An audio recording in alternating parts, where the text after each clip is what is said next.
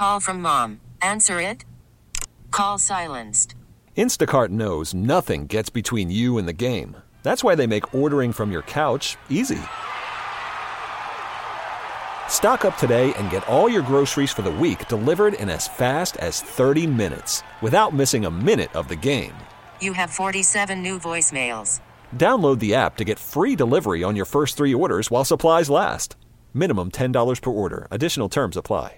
It's 9:30 in 716. Digesting the horrific Notre Dame Cathedral fire up close. A haunting scene. The pile of rubble, smoke still rising from the ashes, but above the altar, the gleaming golden cross still there. I think it's gone from shock to disbelief to okay, it is what it is. And from afar. I think we'll see over the course of the next week how extensive the damage was. And taking assessment of our local landmarks. I think this uh, building here has the same kind of impact on uh, the community of Western New York that probably the, the cathedral in Paris has on the city and on the on the country there. I'm Tim Wenger on 930 and 716. The world stopped to watch centuries of history burn at the Notre Dame Cathedral in Paris this week. What we didn't see as the fire raged was an army of firefighters desperately trying to save the building and, in some cases, its contents. We begin now with James Longman. He's on the scene in Paris. New images take us inside the 12 hour battle to save Notre Dame. With flames in the background, firefighters shooting powerful jets of water into the 850 year old cathedral, a legion descending on the scene, a makeshift command post outside. As fire tore across the cathedral, the fire department sending up drones for a bird's eye view. What they saw, the entire roof engulfed. For hours it raged as Paris and the world watched. Gasps as the famous spire fell.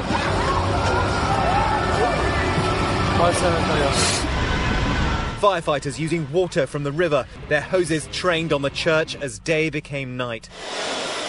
Scaling the scaffolding, the famous gargoyles overhead. Then a robot sent into the cathedral. As embers rained on the altar, streams of water launched deep into the pews. Firefighters staring at the smouldering wreck. A haunting scene. The pile of rubble, smoke still rising from the ashes. But above the altar, the gleaming golden cross still there. By daylight, a wider view of the destruction inside, but also of what was saved the irreplaceable art, the glorious stained glass. André Finot is an official at the cathedral. There is no roof, no more roof. Part of the roof is uh, has disappeared, and there's some water leakages downstairs, and uh, just a nightmare. The timeline of the disaster coming into focus. A fire alarm sounding at 6:20 p.m. Inspectors search the building but find nothing. 23 minutes later, another alarm. That time they see the flames, but it's too late. That 23 minute gap, now part of an investigation authorities say will be long and complex. And then there is the scar on the city itself. I spoke with Rosina Crossman, an American living in Paris. There were so many people, and it was, but it was so quiet. It was so, so quiet. It was almost like there was a vigil. Yes, it was absolutely a vigil. There was a woman behind me sobbing into her phone. A lot of people were on the phone to their families. But the world famous towers are still standing. So many of Notre Dame's priceless treasures rescued by firefighters, bundled up safely, loaded onto trucks. Among them, some of Christendom's most cherished relics Jesus' crown of thorns snatched away from the flames. Paris now mourning what was lost, but thankful for what was saved. Cheering for the modern day guardians of their history. A lot of water damage, a lot of smoke damage, and uh, you know the engineers though they're the ones that are the experts, and they're saying, look, uh, it's going to need some shoring up, uh, but uh, their at least initial view is yes, we can go forward, we can uh, build this thing again, and uh, the speed of which uh, President Macron says he wants it done in five years.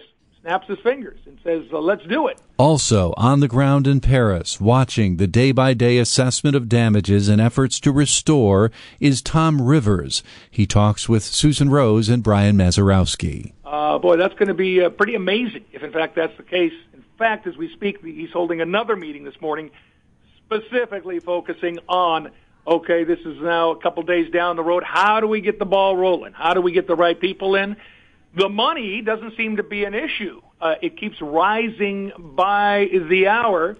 And uh, as we speak right now, over a billion dollars has been pledged toward the reconstruction. Some big, big billionaires here in France and uh, overseas as well. Apple uh, throwing a lot of money at this, and uh, other large companies, L'Oreal, Chanel, Dior as well. Average uh, Joe citizen out there doing the same thing here and overseas. So uh, they're going to have the money. They're going to have to try to get the experts involved as well that know how to do this quote unquote old school kind of building. That's remarkable. Over a billion dollars so far. Was the cathedral insured at all? You know, that's a great question, and I was not able to find out yesterday. I'll try to track it down today. Mm, I'm thinking it's 850 years old. Maybe it's something that was quote unquote uninsurable. I don't know. I don't know how that works, but that's a great question. I don't sadly have the answer for that. Yeah, it's uh, it's uh, one that's kind of popped up uh, over uh, the past 24 hours or so. Um, you know, people have had maybe a time to digest this a, a little bit. Um, is the mood maybe? I guess uh, a little more um, upbeat than it was when this first happened, knowing that there are so many things that either maybe weren't there at the time or that are still left standing to where this can be rebuilt or saved? Yeah, you're absolutely right. I think it's gone from shock to disbelief to okay, it is what it is. We don't like it, but they know that uh, yes, five years, maybe ten years, whatever the time frame is, it will be back and maybe as as as Macron says in better shape than it was uh, even five days ago uh, when they were doing the other reconstruction. So yeah, I think people have uh, turned the corner and, and accepted it and uh, saying, okay, uh, let everybody get on with the work. We'll poke, poke our heads up in a few years and see the, the progress, and fingers crossed, one day it will reopen. And Tom, it's remarkable to hear about what was saved and what was lost from the cathedral, but the firefighters are really being praised as heroes in being able to save so much. Oh, you're absolutely right. In fact, the culture minister yesterday was talking about that. And he's, you know, everybody thinks, well, you know, on the spur of the moment, you do things. He said if they had waited 15 minutes saying, you know, we're not sure if we should go in and whatever. He said all of the items that they did get out, uh, all of the ancient artifacts, things that you could pick up, that kind of stuff, handed from uh, firefighter to firefighter out the door across the street to the city hall and now moved to the Louvre. If that had not been done, he said all of those items would have been gone. Uh, so uh, yeah, hats off to the to the brave men and women that were involved in that operation. How much of a unifier is this rebuilding effort going to be in France? I think you know, on, on one level, it certainly is a unifier. Uh, but again, the country is, is pretty split and angry at what they see as a very, very a, uh, arrogant uh, president here. Uh, I think we're up to week 22 or 23 of the uh, of the yellow jacket protests each and every Saturday. That goes on. Uh, so there is an underlying anger with uh, the government but this almost transcends that. Uh, this is a unifying, I'm going to use that word, unifying factor, binding people together, but politically, they still have hairs to split. And who would have thought, as the devastating images of the fire at Notre Dame settle in our minds here in the U.S. and Western New York, there is a local organization watching closely with hope. You know, Notre Dame is so much more than just uh, another Catholic cathedral. Stained Glass Association of America Executive Director Megan McElfresh with our Tom Puckett. Even if you've never seen the windows in person, those are some of the most there it's really in a way like the icon of the stained glass industry, one of them, because everybody knows about the windows at Notre Dame. Everybody knows the outline of Notre Dame. It just is this kind of living, breathing legend in a way. Even if you, even if you, you'll never see it you still know of it. It still has some some impact. And so I I think I think we were as one, the creative community as one is you know was shattered to see a building that has survived so much under siege like that by a fire. But um, reports are now trickling out that maybe not as much was damaged as we're concerned because maybe some things have been removed for restoration or you know, and, and I think we'll see over the course of the next week how extensive the damage was. But, you know, it doesn't matter how little it was or was not. I, that feeling of seeing Notre Dame on fire, I think is still, it's beyond words. It's heart wrenching. Do you think this will inspire people to really take in some of the great architecture, some of the great art in general that's all around the world, and not just say, "Oh, that's just a, a thing that's pretty popular"? I I hope so. I hope that I mean we always hope for some good to come out of tragedy. I I already see I already see people asking about what they can do and how we're going to rally, and I think that's lovely. Uh, the money will come for this job. I hope that what people realize is not only should they appreciate their architecture, but that they should really make sure that they're appreciating and helping preserve these these craft based skills that it took to build the cathedral in the first place. And when these terrible tragedies happen, and it's not just fire, I mean sometimes it's we've seen any any number of notable tragic events in our public spaces recently.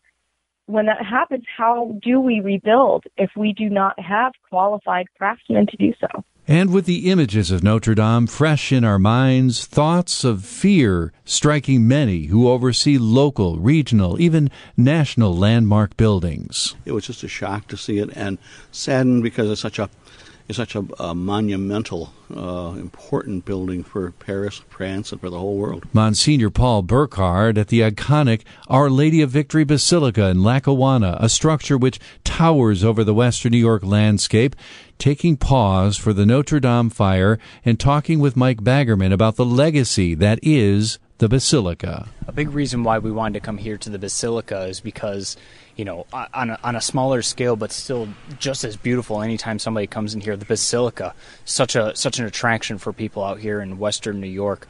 I mean, could you ever imagine kind of the response that would be locally if something were, like that were to happen here? Yeah, I would think it would be very similar uh, on a smaller scale, of course, but it would be very similar kind of a response.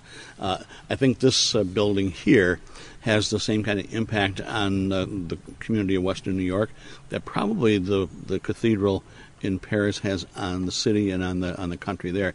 This is everybody's spiritual home, whether they belong to another parish or not, whether they're Catholic or not. People come here to pray. They come here for peace, uh, and so I think seeing something tragic happen to a building like this probably tugs at people's hearts, no matter where it is in the world.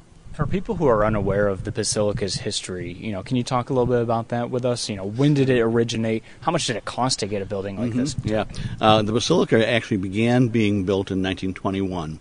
Uh, miraculously, because you heard that the uh, cathedral in Paris took 200 years to build, uh, this building went up in four and a half years. Uh, amazing. Uh, it was opened for the first time for Christmas Eve in 1925. and at the time it opened, it cost about three point seven million dollars to build. Yeah, which in 1920s money is a lot. A lot more, a lot more than that. Yes, right, exactly. Yeah, yeah. And I, I was interested in what they were saying yesterday. Uh, they were asking people, you know, what would it cost to rebuild Notre Dame, uh, and I don't even know what it would cost to rebuild this this church. You know, Notre Dame is probably about four times as large as this one here. That's 9:30 in 716. We're back tomorrow with another edition from the studios of WBEN Buffalo. Baseball is in full swing. NBA playoffs are heating up, and your NFL team is gearing up for training camp. Listen to the latest on the teams you love here on the Audacy app. The biggest sports radio stations in the country, providing unrivaled local coverage of their teams, all in one place. Exclusive interviews with players, coaches, and team executives, streaming live and always available on demand. Stay in the know with your favorite teams right here on the Audacy app.